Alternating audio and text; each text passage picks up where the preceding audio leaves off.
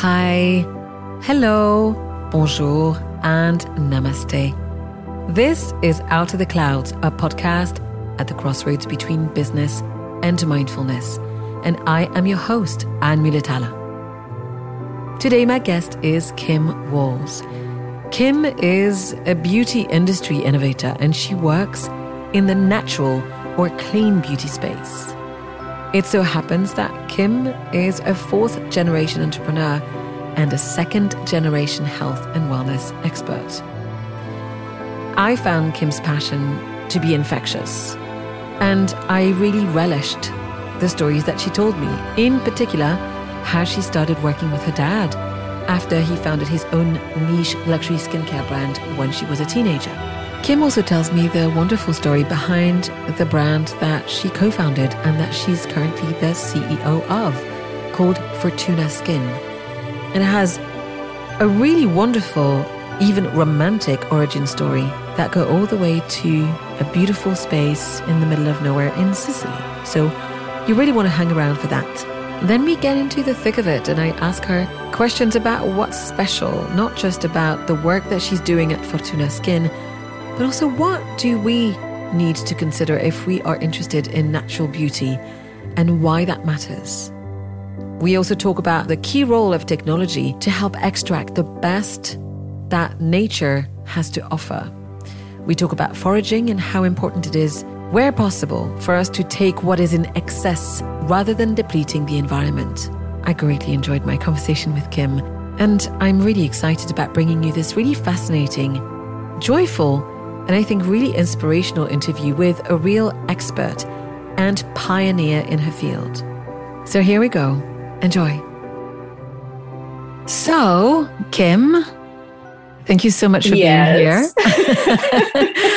welcome to Out of the Clouds. Well, thank you. You're most welcome. And I couldn't be more delighted to be here. thank you. So, as you may have heard before and discovered for yourself, I love to start the podcast by asking my guests to tell their story. Instead of talking about what we do, I like to talk about who we are a little bit more. And I love to find out where people are from. And I know already a little bit about where you're from, but I would love for you to tell us that story. So, Kim, who are you? Literally, probably the hardest question anybody could ever ask anyone. well, let's the constant start. journey. Exactly. trying to solve that question. Well, I would start by saying I'm just a girl. When I first heard that question, I thought of the No Doubt song, like, just a girl in the world, doing my best. I appreciate that. So, I'll start with that. I grew up in many, many places, moved a lot as as a child, and had I think my favorite part of sort of that growing up story was my parents were only together long enough to love me into an existence, I like to say. So they split up very early, and my mom went and found and made a home on a 30 acre ranch in Idaho, and my dad stayed in Hollywood. So I split time between like the lights and celebrities and the this and that of LA and the absolute country where I literally rode my horse to school as transportation. So I, that was pretty. I heard that story. so I heard you on another podcast and honestly, I was actually walking the the brand new puppy. I remember what street corner I was at. I laughed so hard. You rode your pony to school. Yep. Yep, yep. My mom and I would uh, she'd she'd we'd ride there together, and then she'd lead the horse back and come back for me on the horse. my best friend at the time, they didn't have horses. They had lots of goats, but no horses. And her father built a little paddock for me so that when I could, when I went over to their house, which was about a mile away, I had a place to put the pony. it was funny because during that interview, the girl, I can't remember her name, she's like, Oh my God, I'm so jealous. And so was I. My mum was absolutely against me getting on a horse for many reasons. And some of my friends, because I grew up in the Swiss countryside, they came to visit me on horseback. There, and I was so like, you know what it's like. Ah. well, we didn't go to school on the horse, but I appreciate the lifestyle. Yeah, it was pretty cool. It was pretty cool. So that was all very formative. That in the winters in Idaho, or for the in preparation for the winters, we would literally can fruit and you know freeze things and kind of go through this because the winters in Idaho are very very rough. The weather's extreme. I was up on the Canadian border, So super hot summers, super cold winters. And LA was just completely different. And I think they were both extremely formative, probably. And then lots of other moving, lived in many other places Oregon, Washington, Pennsylvania, New York. And existing and sort of living in all those different places kind of gave me a chance to see how many people live, kind of incorporate things that I liked and admired into what I would call my aspirational self. so it was, pretty neat. And then on the skincare side or the work side, sort of the defining pieces there were my father was an entrepreneur in skincare in the industry. And so I grew up, you know, packing boxes in the garage, putting labels on the eye creams before there was enough scale to have machines do it. And kind of that progression of something into a global business and just living around it felt is the closest thing I could say to an apprenticeship, just seeing it all. So that was very formative. And I learned later, I studied anthropology with a minor in art history and religious studies. So I, I didn't go into the educational piece there. That was really just kind of following my passions and interests. But I always had the, the skincare and the business and that sort of aspect. And I found it very useful when I started working and found that actually I did love that and I did want to do that. And I couldn't help myself from starting businesses because I learned very early that that was a way toward a pathway to kind of doing the things I wanted to do. Like after college, I wanted to move to San Francisco and I needed to find a way to have the money to be able to do that. So I was like, okay, well, I'll go start a business there. and it happened to be in the skincare industry. So it became like my tool to be able to follow dreams and passions and interests. That's magic. Wow. it's so far from my lived experience because I think that there's um, people who are listening may be completely disagreeing with me, but I feel like there's something very particular as well about the American entrepreneurship spirit. And yeah. I find that there's a few friends of mine, whether in the East or the West Coast, who were already themselves, like you, budding entrepreneurs at an age where I wouldn't even known what it was like to build a business. So I read that you're a fourth generation entrepreneur. Is that correct? It is. It is. It runs in the family. Oh my and God. it was all different versions of it. I think much earlier, and especially hundreds of years ago, people didn't use the term entrepreneur. And in fact, when I was young, an entrepreneur was a dreamer and something to be looked down upon. So there's definitely sort of a, a shift in kind of how people relate to words and aspirations. But so my father, we already talked about, and then my grandfather on my father's side uh, was a philatelist, which is a word that most people don't know. He was such an extraordinary philatelist that he was inducted into the Philately Hall of Fame. Wow. Or philately, I think it is Hall of Fame. It's a stamp collector. Yeah. That's what they do. Wow. and so he started a business. He developed an incredible knowledge of global history and especially in relation to wars and significant moments in politics, because that's what's commemorated on stamps. And so, as one of the world's foremost authorities on stamps, he knew the stories behind all of them and started a shop where, you know, a philatelic shop with coins and stamps and all of these things, but then also a consultancy. Before Google, you needed people who had historical knowledge and reference points and all of that. So he started working as a consultant for people like President Eisenhower to help them think through war strategies and that kind of thing. So that was his story. And then before him was a brewmaster, made great beer in Germany. Incredible. in that. Yeah. And ultimately sold that business when you well, carried it over to the United States and sold it here. Mm. I'd love to ask you now then, what did you want to be when you were a little girl? I have no idea. Okay. I really, I mean, I loved everything. I think it's probably one of my faults and also one of my benefits. I just, I'm interested in everything. I, there was a while I wanted to be an architect. There was oh. a while I wanted to be a professional singer, of course. Uh, worst voice in history, but does that need to stop you? I don't know. Really, just anything, everything. Awesome. I wanted to be in the world. that sounds great. Yeah. So, at some point, I'd love to find out from you when did you make the not say the turn, but where did you focus on clean beauty in your entrepreneurial journey? Yeah, it was always present. From when I first started looking at formulas, which was for my dad's company, I never didn't look at them because I think it had to do with the way I was raised. My mother was a hardcore, call it a naturalist.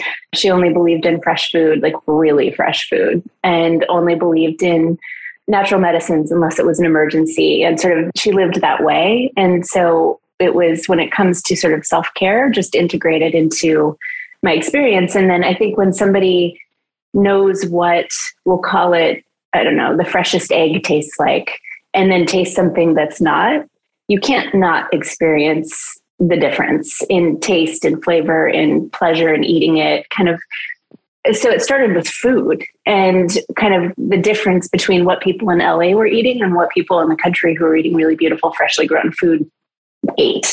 And then when I started understanding that, I was always really interested in nutrition and looking at skincare and knowing, I guess my dad had a he had a skin disease called vitiligo. And that was his impetus for starting his company Epicuren. So his perspective, which I got to experience, was very medically oriented. It had a lot to do with how the body works and body chemistry and ingredients. And so when I started learning about that and how important the skin is in terms of what it takes in and what it gets out, it was just kind of obvious that anything you put on your skin is going to go into your body and and then begging the question, what do you want in your body? So from the beginning is is the true answer from the very first time I ever formulated anything, mm. which was about 30 years ago. Yeah, that's fascinating because I feel like when I was listening to other interviews of you where you talked about again what you put on your skin and I remember several examples that you gave that were very interesting. I naturally went back in my own history to like the first time that I bought myself like a good cream and I was 20 something. Mm-hmm. And I remember that it was Estee Lauder and I remember what it smelled like. And the first thing that the cream was fine. I did not respond well to this overwhelming scent because I, mm-hmm. I think that perhaps it's something that doesn't suit me. And I never asked myself. My dad was a doctor, but then we never really thought about what went on our skin. However, being half French, my mother was always very concerned about what was coming in, what, what food we would be having, and its mm-hmm. quality as well. So I'm fascinated to realize that it took me many years before we started paying attention. Yeah. So would you give me like a little overview of how you went from that time 30 years ago until uh, starting Furtuna Skin, uh, the brand, the wonderful company that you're the CEO of.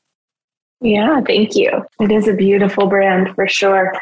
It was it was a jungle gym. I think one of my favorite descriptions of of a career is not the corporate ladder, but the jungle gym. Kind of go over here for a while, go over there, see, see which bar you can reach, fall down, climb up the other side. That whole visual for me is really powerful when it comes to thinking about my own career and many others of people who really find the place that they love ultimately to work in so all kinds of different things within health and wellness always health and wellness one version or another. In the late 90s it was internet startups. In the early 2000s it was baby skincare because i was just having my babies. My, they're now 19 and 17 so long gone are those days. But I always just followed what I was really interested in. I'm a research hound, an absolute junkie for data and research. So when I get interested in something, I tend to just go deep, get my hands on anything I can, especially original research,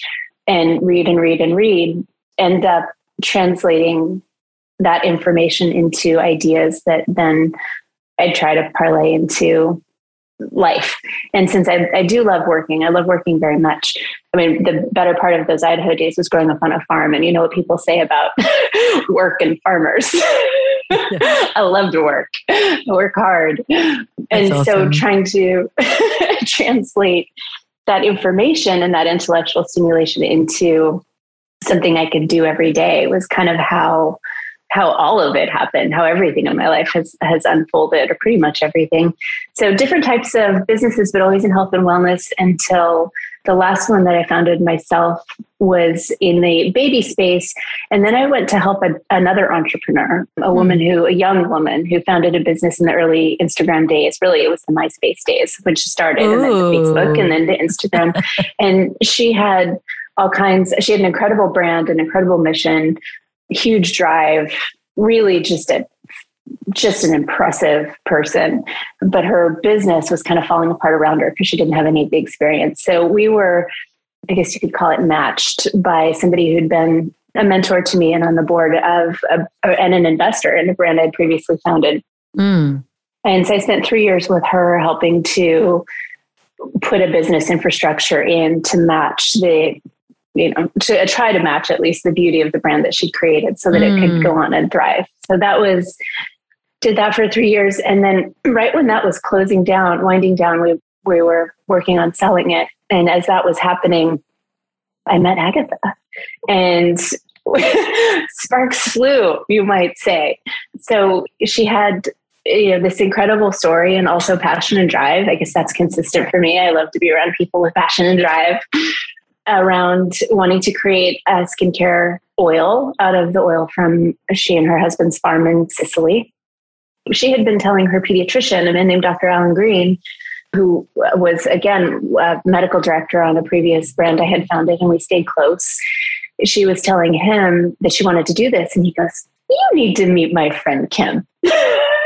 and he made that happen, and it was just really instant. I, the easiest way to put it is the day Agatha and I met is the day we started the brand. That's amazing.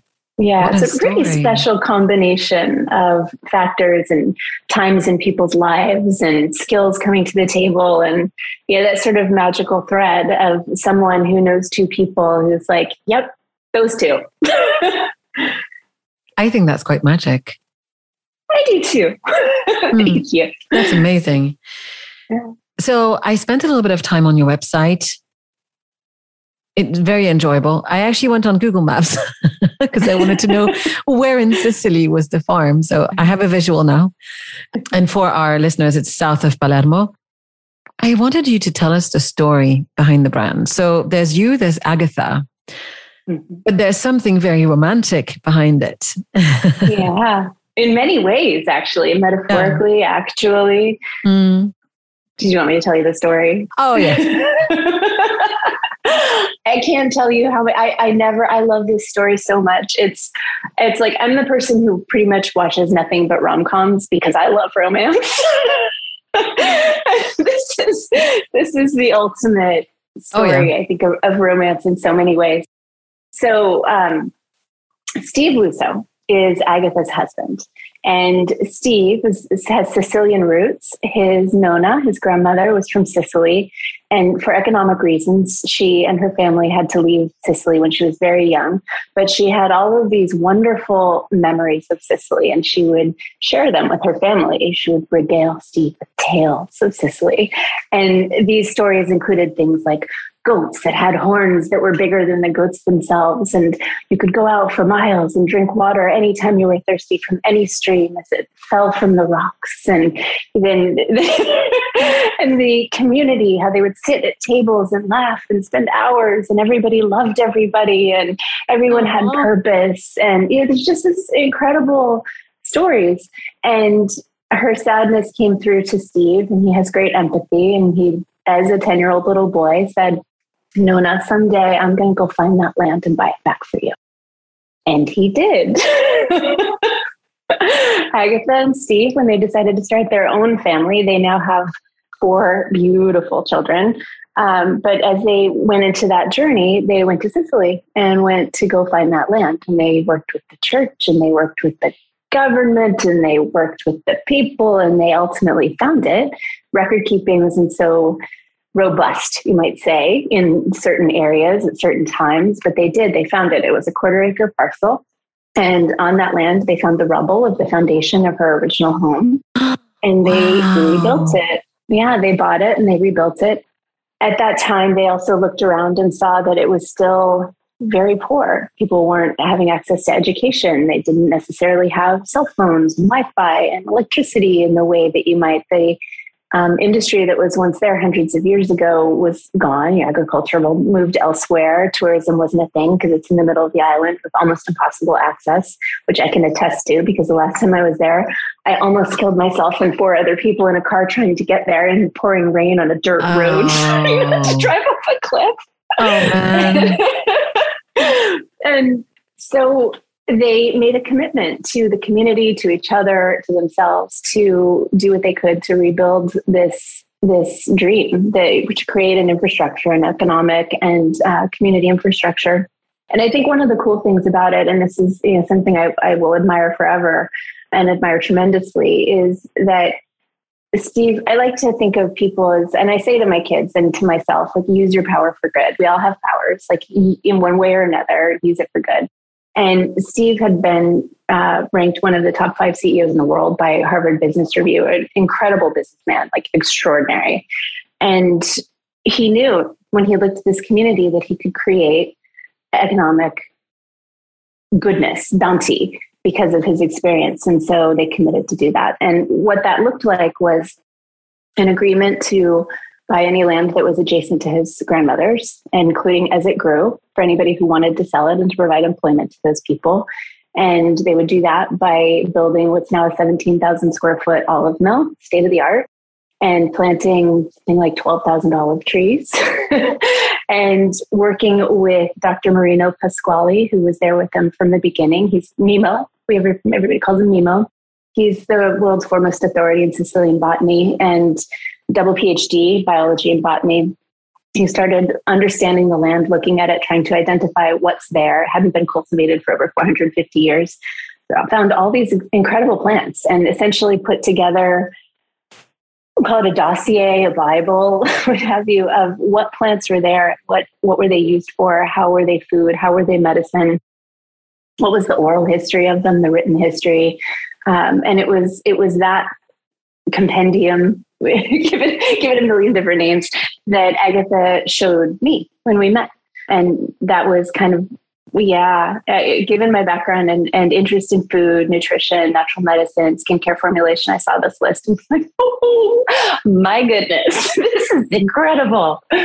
So, wow. in any case, back to the story of the farm, they spent many years, I think we're, we're 12 or 14 years now, building an olive oil brand with Steve. Uh, it's called Bona Furtuna, and it's they have all kinds of things at this point: ancient grain pastas, tomato sauces, antipasti. I mean, I, my cabinet's half filled with this food. It's incredible. Salts, fennel pollens. I mean, you name it. it beautiful almonds, just glorious food. Uh, and so many years into that journey, they is when Agatha, who has Croatian roots with her family, they used olive oil for everything for beauty skincare, rashes, hair, you name it. And she just kind of got obsessed with this idea like, with this olive oil is so incredible, we need to use it to for our skin. and, and she pitched that to you, and you were like, yes. yeah. well, I, so in truth, I didn't know the true potency of olive oil. I don't have Croatian roots. I have German roots. Okay. it's funny because so I was recently in Italy and in Germany, so I appreciate the difference. Mm. Yeah. yeah. So it was the wild plants that got me, and it was the story. As somebody who has built brands and helped other people build brands, there are sort of pillars that have to be present. There has to be something real and true and differentiating. There has to be a story. There has to be like, you can have a great product, and many brands don't even have great products so there, there's a, a soup that makes the opportunity to create a brand. And this was a soup unlike any I'd ever tasted. I'm loving your metaphors. Um, that's lovely because you're segueing into my next question. Without, oh, what without, is it? well, I read a really great quote from the Forbes article that came out recently. Mm. And I think that it does encapsulate part of what you explained about the mission for for the farm and the brand. So I'll read it for the listeners because I think it's interesting for them to understand the depth of care that I think I found particularly fascinating. You said our mission is to leave the people and places we touch better off than, than when we found them. We advocate for the health of humans, animals, and the earth through our business practices, products, and passion. The extent to which we seek to leave things better than we found them translates into more common industry practices like using glass bottles and organic farming methods to the extraordinary, like participating in the creation of seed banks and reviving nearly extinct species of flora. We protect bird species and biodiversity. Yeah, I know I keep going, but it's, it's big stuff. By supporting land within a biopreserve and help provide financial stability and education to the local community where our ingredients are grown. Wow. big goals. It's great. Can you just do that with other businesses? Can you take over? Can't we do that everywhere? Can you imagine what to see that? Like? Yeah, I can imagine it. I can. I can mm. see hmm. it. Oh, I think it's, it's possible. oh, it's funny. Hold on a second. So I have a weekly newsletter, and I was about to. I'm going to read you this quote. It's by James Baldwin. It resonates. He says, The world changes according to the way people see it. And if you alter, even by a millimeter, the way that people look at reality, then you can change it. Ah, ooh, that just gave me chills. I know. please send that to me later. I love that. oh, so uh, it's just it feels very powerful. And now you told me more about Steve. I feel like part of the question you've answered it already. But how much did this vision evolve as you built the project, or was it all there in Steve and Agatha's mind as you set off on the on this journey? The vision for the brand wasn't there at all. Mm-hmm. The vision for using your power for good, mm. to go back to what I said before, that's there in spades. That thrives and flourishes for them in how they approach their lives at a magnitude I've never experienced firsthand. It's huge. So it's inspiring. It's present in so many of the things they've done and how they live. I feel like a fan club right now, but it's real. it's true. Like to see people really give the way that makes sense, I think is really powerful. I think it was just yesterday I saw a news article about the founder of Patagonia who donated his. I saw it. Yeah. Yeah. So when you see there's there's sort of an a, accumulation of power and wealth that can be very damaging and harmful. I mean, really, it is. It's not can be. It is. And so when we get to see people, I mean, to go back to your quote, when you change reality just a little bit and you see people doing things like that, I think it's, I mean, I'll just go ahead and call it a bandwagon I want to be a part of. Yeah. like, sign me up. Yeah, yeah. Let's shift things. I'm and thinking so, the same. Yeah. So when it came to the farm and the work that was happening there, you know, Furtuna Skin is a standalone brand. It's not connected to the farm, and that work is happening at the farm. It's it's our business practices, going back to that, that allow us to help support these endeavors. And it, it's it's like an aspen grove where all the roots are connected underground. If we're all working together in one way or another, putting positive action into the world, then it's just going to keep growing. And so on that farm, it's it's the epitome to me of regenerative beauty, regenerative lifestyle, and that's something I feel very connected to. Is how can we regenerate the things that are around us? How can we fix the things that are broken that are worth fixing? And the work that's being done there is a microcosm of what I think is possible globally. So if we can showcase that, harness it, grow it, then we have an opportunity to really participate and then also show others what's possible. Thanks. I agree. I think that's why the story, I guess, is so important as much as the product and the truth of the work that you do. It's such a big deal to be able to show people the possibilities that are out there. Mm-hmm. And yeah. I was um, earlier today, I was listening to uh, one of the the TED podcasts with Jane McGonigal, who wrote a book recently called Imaginable and she's a, a futurist. So her her job basically is to imagine the future.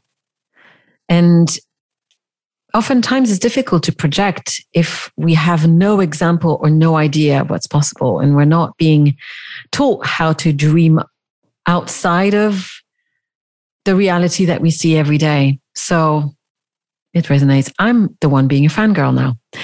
Um, Hop on the bandwagon. Absolutely. so there's a couple of things that I read about the practices and, and the techniques that you use that I felt very intrigued about. The first one was the foraging to find the plants. Could you please talk about this a little bit?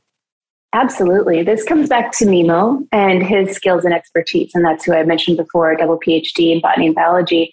So he not only is able to identify, and it's kind of amazing to watch this guy walk through a field and be like, this is that, that's that. Oh, sure, those two look exactly the same, but no, no, this is this and that's that. It's amazing. So he really has that knowledge. It's he's he's been his whole life developing that knowledge base. And so what he's doing now is, and this is part of the economic stimulation aspect, is he's teaching others how to do it and overseeing them. So the teams of people who go and forage for us are growing as we as a business grow. And he's educating and teaching and creating more space uh, and scalability as we grow to do these things. So the foraging it's an interesting concept to think about how that can scale because it's really something that's always been very niche, very small, and that's kind of critical to, or historically critical to protect those species because if you, if you, take everything, then nothing will grow. So there's a balance to it. And there's also an element of timing. So there's a biodynamic, a biodynamic component where you're looking at sort of different times of day, different seasons, different moon cycles, all of that. But then there's also how much do you take? You know, sort of what's the excess? What is the land's excess so that you're not hurting anything? And then when is the right time? You know, as the petals are just before they may fall, or which is both an aspect of protecting these plants' ability to keep growing and and recurring you know recurring species.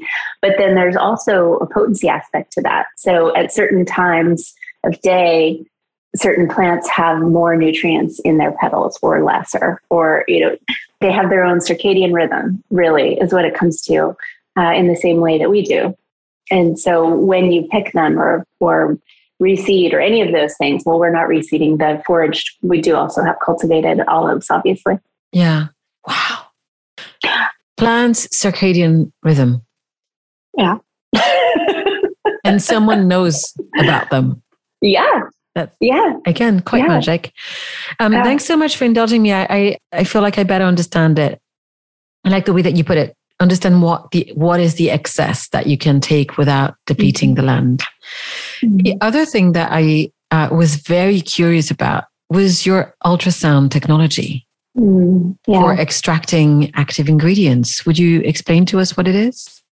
Indeed. So the ultrasound is it's a technique that was developed within the pharmaceutical industry, started coming into practice around 2012. And so I guess going back to my history in this industry and always thinking about natural plants and organic practices and all of that, there are lots of challenges, inherent challenges in working with materials without creating them in a lab because you have the opportunity to be precise in a lab whereas there's a different kind of precision in nature. And so figuring out how to access that was our challenge. So historically, we for raw materials in the industry might have inconsistent extraction levels, inconsistent potency, um, inconsistent. Essentially, it all ends up being inconsistent performance, and so an expectation evolved within the consumer base of like natural doesn't necessarily work. Clinical stuff's going to work better. The thing about that is that it's it's fundamentally wrong because if you think about the origin of clinical it's plants medicines come from plants yeah so something was getting lost in translation essentially and we wanted to go back to we'll call it the divinity of nature and sort of the the the unknown of how potent and powerful that is. So starting with the fundamental belief that these plants are far better at perfection than humans could ever be when it comes to producing the chemicals they need and surviving. They've been around a lot longer than us. magnolia, for example, is the one essential oil we use. It's fossilized back 100 million years. That's a survivor. Right. so perspective. When we're talking, yeah. yeah. So, our goal, our fundamental goal was how do we protect and preserve the potency of what the plants have and then get that all the way to the bottle? And none of the methods that I was aware of, and you know, probably anybody was aware of in our industry, could do that. So we went looking for other things, and we stumbled across ultrasound in pharma and adapted it and made it ours. We gave it a name. It's our sound bath extraction method because that's what it's sound, right? Sound waves, ultrasound. And the visualization of that is if you can imagine a giant stainless steel vat with either water or really it's hydroglycerin or olive oil, and then add the wild forage plants in very specific ratios in combinations designed to create specific skin outcomes and sealing it off penetrating it with sound waves. A few minutes later, you have separated essentially the cell walls, the fibrous components burst open, and the active ingredients come out into the solvent, which is either the olive oil or hydroglycerin. And then that becomes a raw material we can use to formulate the skincare products with. So it's protecting that potency. Wow. I so want to see how you make that. it's really you, cool. You painted a picture and I feel like I can see it. That's very, very cool. I mean, nerdy, but cool. Oh, I'm such a nerd. I love it. love it. It's it's really wonderful. Mm. Now, outside of your own brand, because I, I heard you say, and I think this is very true for most people who work within a brand, you also love a, a, lots of other products from other companies. But you were offering some thoughts to consumers out there who may not be able to get your product, either because it's not available or because of the price point. Let me say it right. I heard you say in an interview that because something is natural doesn't mean it's good for you. and I thought yeah. that was a, uh, something important to talk about. So you've mentioned not everything is effective, right? Mm-hmm. But when is something not good for your skin? So I'll go to an extreme example mm-hmm. first to just kind of, I guess, explain a little further the idea of not everything that's natural is good for you. I think sometimes it's easy for people to hear something over and over again and for it to become part of the zeitgeist. This idea of being like natural is good, natural is the best, natural is the only way. And and sometimes I think things get out of balance. You know, for example, if you're having a heart attack, you need emergency care. There's like all, we have lots of greatness that's fully synthetic, and you know, thank goodness for those machines and what have you. And then there's natural, but so I think that we got a little carried away. We being sort of the zeitgeist with this idea that if it's not natural, I don't want it, or only natural is good. And natural doesn't mean anything. There's no real definition for it. It can be interpreted in so many different ways. And so I think I don't want people to have the misconception that just because something is natural, or maybe more importantly, advertised as natural, that it's good or better. It's not necessarily. There's a lot more to it than that. You know, arsenic is natural. Thanks for that. Uh-huh. Okay. I hear you. So, going back to the olive oil and your exciting let's say, technological setup, you have this amazing face oil. Would you tell us about that? Because it's really quite, I mean, I've, I've had the chance to try a couple of your products and it's really quite extraordinary. Can you tell us what's special about it? Everything. Thank you name, for loving it. The name is Due Alberino. It's uh, two trees. That's right. Yeah, yeah, for the two trees that were original to the farm. Uh, uh-huh. Uh, all of the names, everything, everything about what we do has sort of layer upon layer of nuance and story behind it. But most people can't pronounce that word very well, including me, because I'm not Italian. So really, what we call it is our biphase moisturizing oil. And what's important about the biphase aspect is that it's made of olive leaf water and olive oil. And going back to that with the active ingredients added in. So, going back to that potency concept and idea, the olive oil and olive leaf water that's coming from the farm are massively and extraordinarily potent, far more than your typical commercially available ingredients. So, for example, olive leaf very popular. It's a popular dietary supplement, has all kinds of great studies around it. You have double blinds, all kinds of things for for both skin and and nutritionally for all kinds of disease states. So we wanted to test, and so we used a third party to do so, the olive leaf water that we are able to make at the farm against commercially sourced olive leaf water, and found that it's 300% more potent, more powerful than commercially sourced. Wow. So the yeah, the level of potency that we're talking about here is it's not small. and the results that can come from that mm. not small. So mm. that's the the really it's back to this you know potency drives performance and these are mm. wildly potent ingredients. That's the heart of why it works. Yeah. And the olive oil is well, as we talked about a little bit, Steve and Nemo and the people on the farm, Agatha, have been working to create extraordinary olive oil for over a decade now and have have done so. This, the olive oils that come from the farm are globally award winning Japan, France, United States, everywhere it goes. It's winning awards. And where I think that's really interesting from a skincare perspective is that a big part of how these oils are judged is their flavor. Mm-hmm. And there are three pillars of flavor that are evaluated pungency, fruitiness, and bitterness. Mm-hmm. And each of those flavors, we experience them in our palate because of the key chemicals that that drive those flavors. So, for example, oleuropein, oleocanthal, these are very powerful active skincare ingredients, and the level of flavor and brightness that mm. this oil has that you can taste is a great way to understand the potency that's in it and how that's driving the skincare benefits. So things like oleocanthal are extremely highly anti-inflammatory and when we can take inflammation out of the skin reduce the redness reduce the free radical damage all of these aspects the skin's better set up to regenerate itself mm. and to build collagen to prevent the breakdown of collagen to use the nutrients that it's getting from our blood use that oxygen to shine to use your word mm. absolutely yeah mm.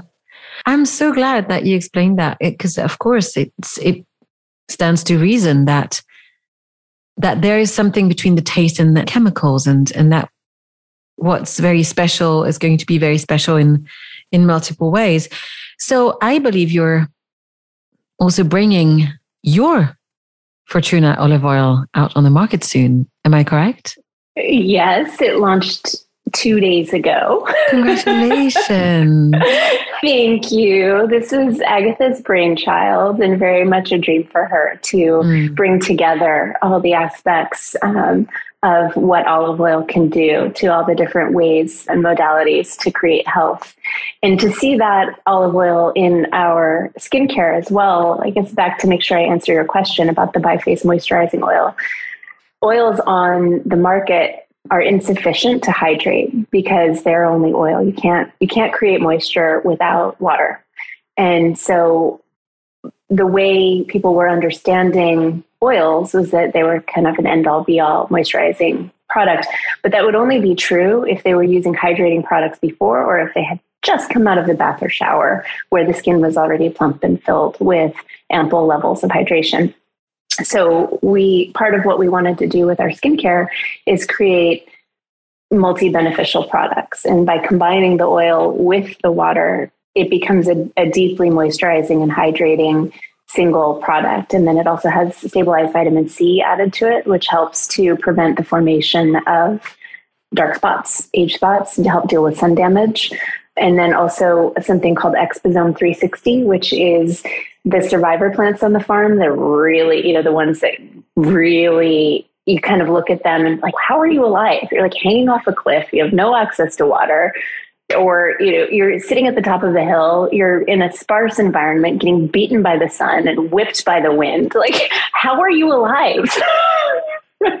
so those plants have some pretty amazing chemicals in them that we're able to harness to create skin health and to help the skin defend itself against all the things it needs to, or they're called extrinsic factors. So maybe it's air pollution or you know, car exhaust or what have you, sun damage, blue light, kind of all the things where the skin's just being beaten up every day.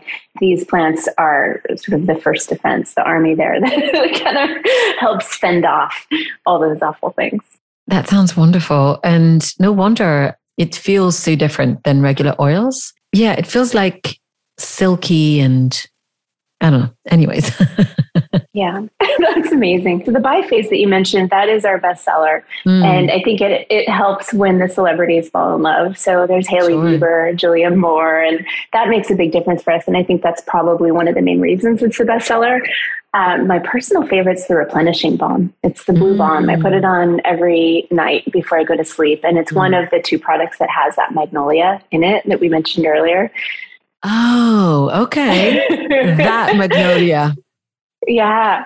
So that is, I wouldn't even call it part of my skincare routine. I'd call it part of my bedtime routine. So I do my skincare every morning and every night in the bathroom, but the, the replenishing balm I keep on my bedside table and put it on as a thick mask before I go to sleep at mm. night. And that's, that's sort of the symbol of anybody who's around me. Like, no more talking no, no, no questions, no ideas. It's bedtime. That's very sweet.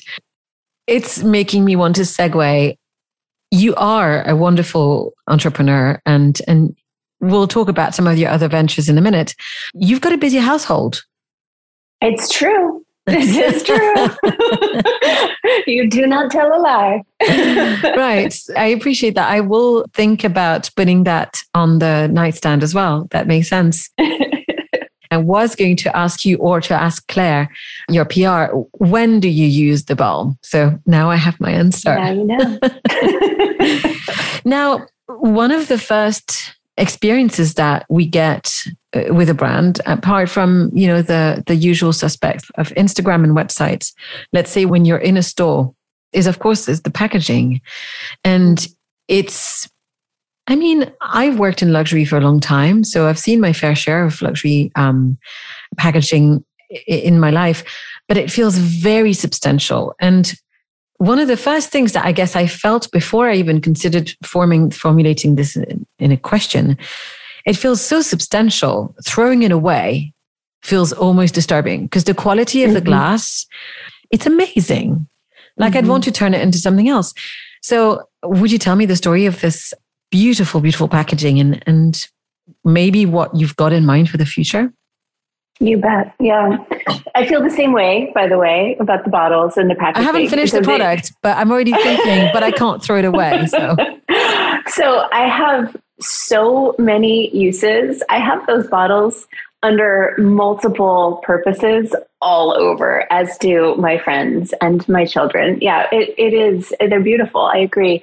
This really comes from Agatha's exquisite taste she started modeling early and when she was 16 for Chanel and Yves Saint Laurent. And I'm sure you would say that better than I say it. Go ahead, Yves Saint Laurent. Do it right. Save me. Do you mean Yves Saint Laurent? Oh, yes. Thank you. so she really has a deep understanding of what luxury looks like, feels like from that packaging perspective. And she she's our chief creative officer and drives that that aspect when it comes to things like refills and how can we preserve this packaging and not have to throw it away well for one thing it's recyclable and made of sustainable materials and we're you know always always working to keep pushing that forward as options become available. But refills are a huge priority for us.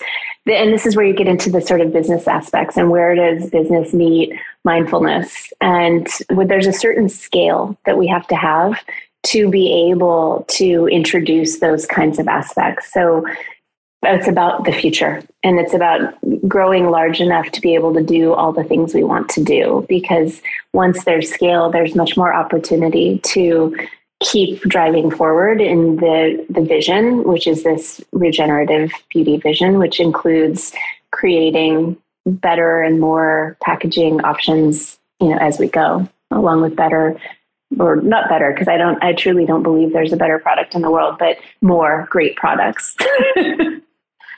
that sounds great. Hmm. Did I also read the glass was formulated specially? The no, the cap. Ah, the caps. Yeah, one of the aspects that we that we were paying attention to is how people use things and how to make this lifestyle and these ideas really just easy and fall into our everyday choices without struggle. And sometimes it's the little things. And Agatha came up with the idea of having magnetized caps for the spatulas. So with the replenishing balm, the eye cream, the day and night creams, they're in jars. And jars, by the way, the alternate to that would be for those types of products is tubes. And the glass jars are far, far better for the environment than tubes. So it, just a point of like where these come in. So then you need a spatula, right? Keep your product clean, keep the keep things out from under your fingernails. And so having magnetized caps is something that we um, we have included with the packaging. That's so cool. I have a very selfish question. so I have sensitive skin. I need to protect mm-hmm. it from the sun. And I love the sun. so I need a really good SPF. And I know that it's very hard to formulate a natural SPF. Is this something that you're considering doing in the future? That's a big yes. When is that we're not sure aspect? Maybe you already know this, but most people don't. Olive oil, in and of itself, has an SPF of about eight clinically tested. Oh, no, so, I did not know that.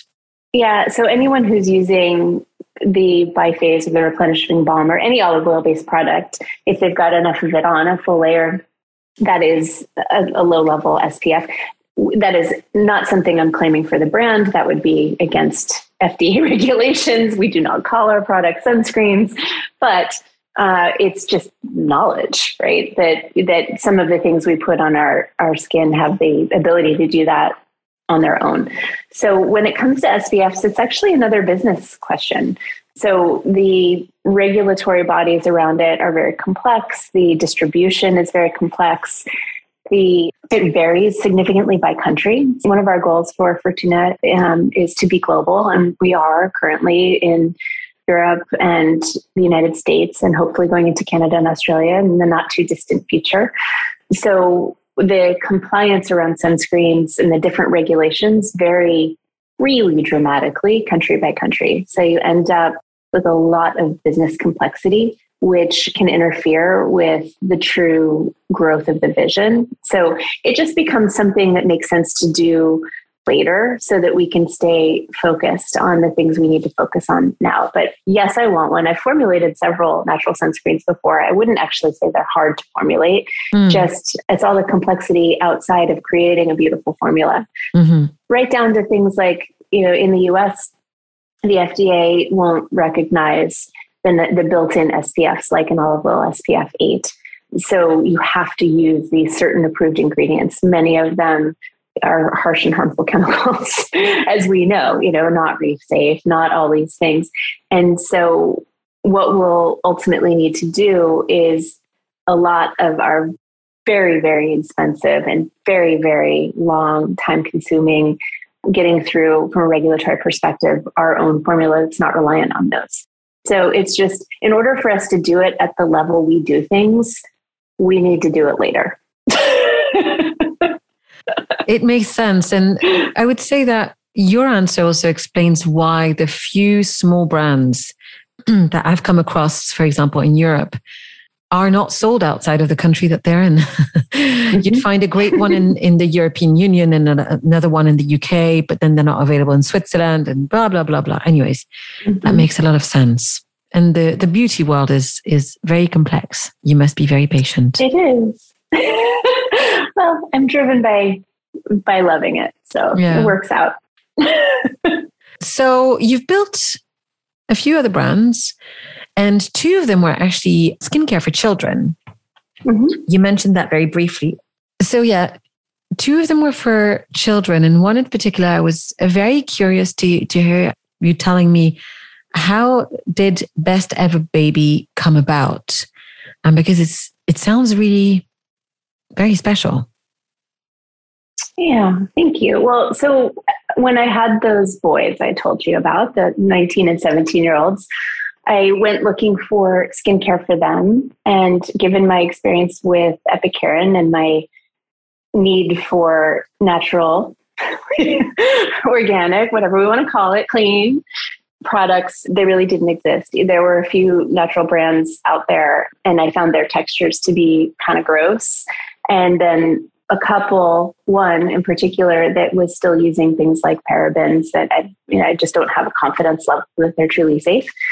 So I decided to start making baby skincare and to meet my own needs and turned that into a brand. And alongside that brand, I started a nonprofit endeavor called Best Ever Baby.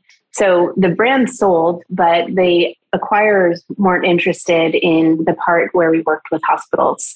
So it was actually the first one was was purchased by our Chinese distributor, and the hospital work that was in the, the bulk of sales were in China, and the hospital sale the hospital aspect was in the United States. And at the time, there were some pretty harsh and harmful chemicals being used on babies in as they came into the world and it offended me. I sort of took that onto my shoulders as, as, offensive. And I think the an equally large offense was that I believe parents really want to do the best by their children. And so they're in there thinking they're making the best decisions that they can and being told by the we'll call it the advertising or marketing machine that they're making good choices and getting their information through mechanisms that are not about health, but instead about profit and being misinformed. And then they were finding out later, oh, wow, I've been, you know, using these things that are getting into my baby's blood and building up a body burden and all this other stuff. And then I felt really bad for the parents who were unconsciously doing this. And then they're guilty, right? It's hard enough to be a parent, then they're beating themselves up for not knowing. It's like, hey, you know, we all do the best we can with the information we have at any given time. in any case, I, I really wanted to try to shift things in the hospital setting so that those first experiences that parents and babies would have would be healthier and health, yeah, just healthier. So, Best Ever Baby was about at the time um, a collaboration of natural brands that wanted to get in front of parents and babies. So instead of using bleach cleansers, maybe it was some other form of cleanser. Instead of using diapers that are filled with chlorine, maybe it's you know some other forms. I pulled together maybe 15, 20 different brands who would put samples in little bags and then we would give them for free into the hospitals. And from a business perspective, it was an opportunity to sample and get products in front of people's hands. And then for the parents and children, it was a way to protect health. So I felt really good about that. But it wasn't um, a profit center. So that was going to be discontinued. And then the acquirer of that first brand decided to stop selling products into the hospitals because the margins weren't good enough. And the distributor and several of the hospitals were like, wait a second, we love these products. So they came back to me and asked me to make them more products for another brand. and I was like, no, I cannot do that. I oh don't oh my God. and so I partnered with the distributor and we created a joint venture and I did all the things, you know, did all the testing, did everything that was needed to give them what they had asked for. And so now that that's BEB organic. BEB is an acronym that comes from Best Ever Baby. So it was sort of the next the next generation of it. So it's it's a beautiful little brand and it's used primarily in NICUs for premature babies. And, you know, again, since you focus on business aspects, the reason that's possible is because of the mess that is insurance and what what budgets people have to support health. And there's a larger budget for premature baby skincare, so they're able to use better products and that's where that brand thrives. So preemies are are brought into the world in a slightly safer way. I mean, you know, they're struggling to survive, so it's kind of hard to think, oh yeah, skincare is important, but actually it is. Their skin thickens in the last couple of weeks of gestation. And so when these babies come into the world, they have incredibly thin, fragile, delicate skin. And then on top of that, it's being poked and prodded and scraped and taped And so there, right? Yeah. Not to bring us all down here. I know. But- it just, I, I can feel it almost as if it was happening to me. okay, sorry. Moving on. So that brand, it just exists and it exists by demand and and that's just that. that's really wonderful. A brand that exists by demand. Yeah. That's very It's cool. small. It's a tiny little the percentage of babies that are born prematurely is very small. The thing is it's better skincare. It's great for any baby and it's great for any sensitive skin, but that's but its its origin is Sure. that super fragile or you know to your point you mentioned you have sensitive skin, that super Mm. sensitive skin. Yeah, that's really, really wonderful. When I was going through the website and in the various interviews I've, I've read or listened to, oftentimes you mentioned wellness rituals. And of, of course, we often think of skincare when we think of wellness. And you know that the podcast is at the crossroads between business and mindfulness. I'm always curious to find out for all of the guests that I have, what are your own rituals? What are the things that keep you balanced, grounded? What works? Walking. That's my number one walking. I think better when I'm moving. And sometimes I, the form of thinking better is not thinking. I can kind of take it either way when walking. That's for sure the most important thing for me. I also love water. So, showers, baths, hot tubs, like any sort of being enveloped in that sort of womb like state uh, of water is really soothing and comforting to me. Mm, that's lovely. And during the last couple of years, which I'm sure must have been super challenging because your brand was launched in November 2019, Mm-hmm. were there any new rituals, practices, or things you've added that have supported you or helped you be more resilient? Music has come back into my life in a way. I'd sort of, I've always loved music. I took, in high school, I found out that you can take music appreciation and get credit for it. What? I was like, what? Exactly.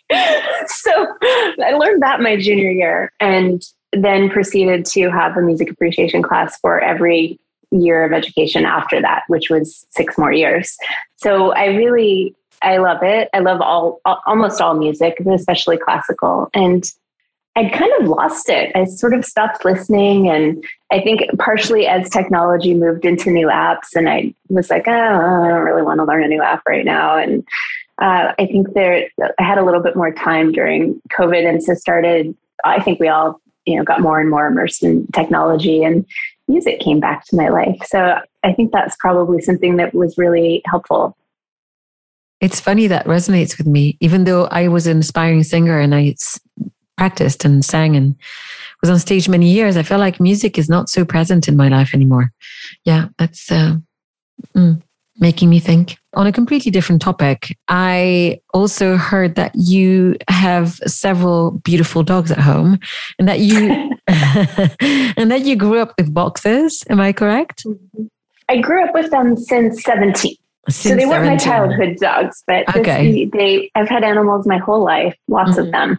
and I do love boxers. They have an exuberance that's unlike any living things exuberance I've ever experienced. It's Mm. just I mean, it's something to wake up in the morning and be greeted by a boxer or to come home and be greeted by a boxer. It's like so validating. That's amazing. So I just adopted my first puppy. I'm a cat person. this is a big step. I have a puppy and a kitten currently sleeping on either side of me. So my life is decent. Do you have any tips for a new dog mom? I do. I do. I, I don't even, I don't think this applies to you, but I think it applies to a lot of people. So I think there's a lot of misinformation around the idea of discipline in animals. And I, I think the more people can recognize that animals sense your experience before you even know you're having it. And if you're unhappy or displeased with them or pleased with it, they know. and disciplining and training is is not it's about just consistently sharing your experience with the animal. like they want to please you. Maybe not cats, but we're talking about dogs here. So they will do anything for the most part for the person or people they bond with. And so when it comes to training, it's there's really no discipline necessary. It's just about guiding them into what you want. Thanks so much for saying that. Yeah, I did start reading and watching some some training videos with some wonderful uh, trainers who were saying very much the same thing. Like the way that I heard people talk about dog training when I was a, a kid growing up is essentially the exact opposite of, of yes. what we should be doing. So. Yeah, and people still speak that way. You know, there are still many, many people who will tell you to smash your dog's nose into a pile of poop. I know. Like, yeah. yeah yeah and and so no judgment for people who are doing that just a request to maybe keep learning yeah keep learning that's a good one so before we move on to my closing questions i was wondering is there anything you'd like to add perhaps about the brand or anything else that yeah we haven't covered in this interview so far just gratitude for you, appreciation for the stories you're bringing to life, and for thinking that mine is interesting enough that it's worth sharing. Thank oh, you. It's, it's wonderful, and I can't wait for even right from the start. I mean, riding your pony to school, that just, I mean, isn't that just wonderful? Well, I'm going to send it right back to you. I'm so grateful to have had the the opportunity to go beyond the surface because I think that whenever we have a chance to be inspired by what others are doing, when we see pioneers in any industry, I think it's just a, a, rare privilege not just to get to know you and, and speak to you in person, but also in the small way that I can give more of a platform to the work that, that you guys are doing, because it really does feel very special and, and something that I hope can touch others um, in the nearest future possible. so, with all that said, here are some of my favorite questions, and I can't wait to hear your answers. so, Kim, what is your favorite word? One that you would, I'm not saying you should, but that you would tattoo on yourself. yes. okay. Good one. That's a good word. And you said that you have a you've recently acquired a tattoo. Yes, I have. It's a symbol. It's not a word. Mm. Although it does spell my name. It has a K oh. and an oh. I and an M in it, but you wouldn't know that just looking at it. Yeah. Oh, that's awesome. What does it represent? I think I've spent a lot of my um, life not being tuned in to what I need, trying to uh, do a lot and say yes a little too much and and things like that. oh wow! Oh, how these two things are related. That's amazing.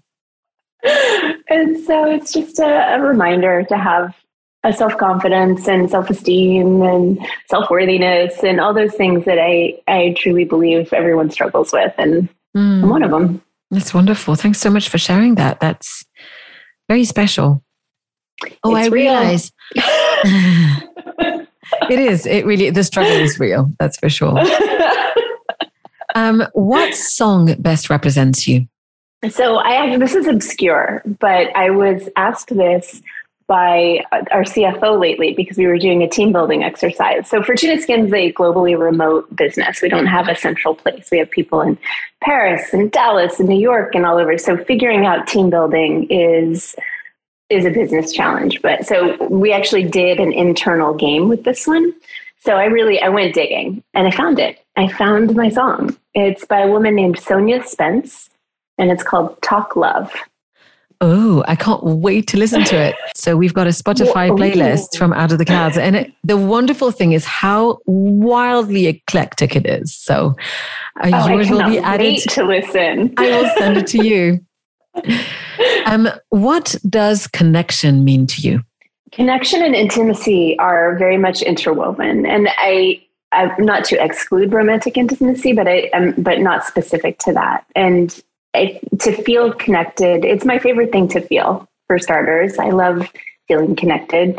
And it means feeling like I'm in an emotionally safe space, surrounded by love, and able to be vulnerable without feeling judged, and able to return that and have that be a reciprocal space.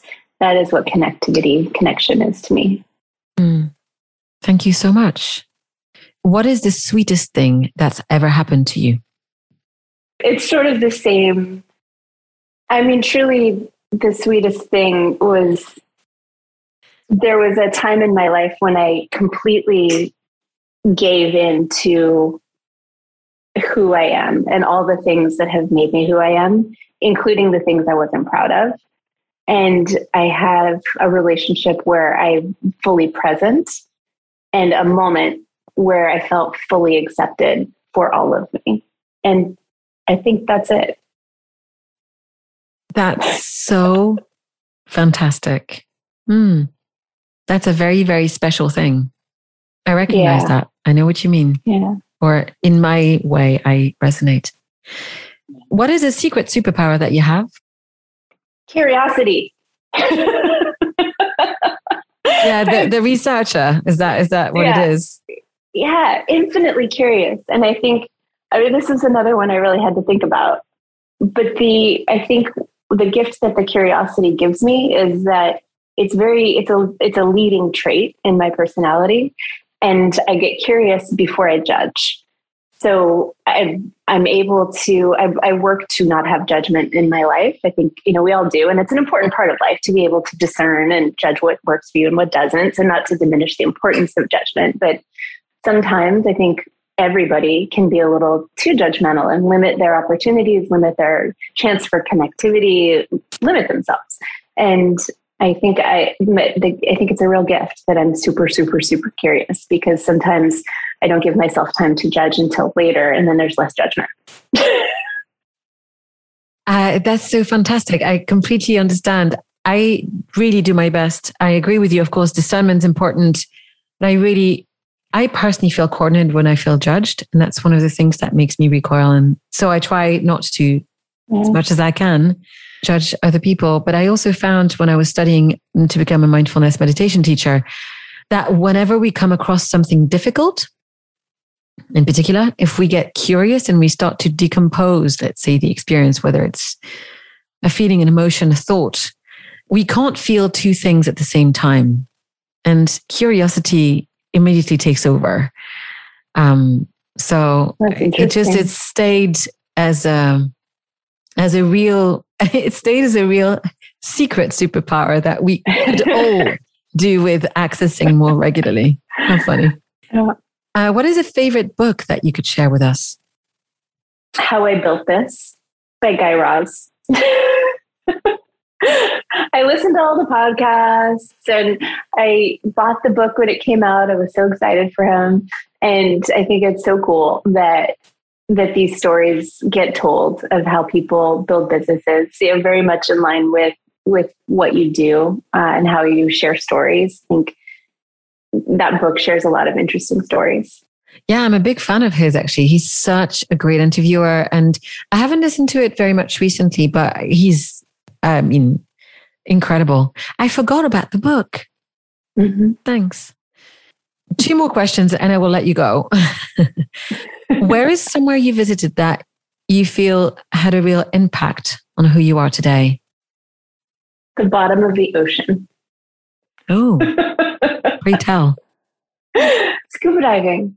When I learned how to be at the bottom of the ocean and look around, surrounded by water, thinking about breathing, unable to think about anything else really, but just filled with wonder. Uh, I carry that with me, that experience of feeling like I'm at the bottom of the ocean looking up into infinite everything. I've not done that yet. if you're not claustrophobic, it's not. really something. Imagining that you can step into a future version of yourself. What most important advice do you think that your future self would come and give you, present time you? well, I wish I was a futurist, but I'm not. Unlike imagining, I'm very excited mm-hmm. to read that book. But if you always know you did the best you could, then you'll never have any regrets. So always do your best. Mm. Well, this is my final and favorite question of all. What brings you happiness? Connectivity. Am I boring yet? Nuh-uh. Not to Consistent. me. Well, give me that. Consistent. Absolutely. Yeah. you did say that you the state that you love the most. Mm. Mm-hmm. It's interesting. Yeah. Kim, thank you so much for giving me so much uh, of your time today. It's been a real pleasure. And I want to stress an opportunity for me to learn. I mean, we barely touched on all of the things that you know about the skincare industry and, and what you're doing specifically around natural beauty.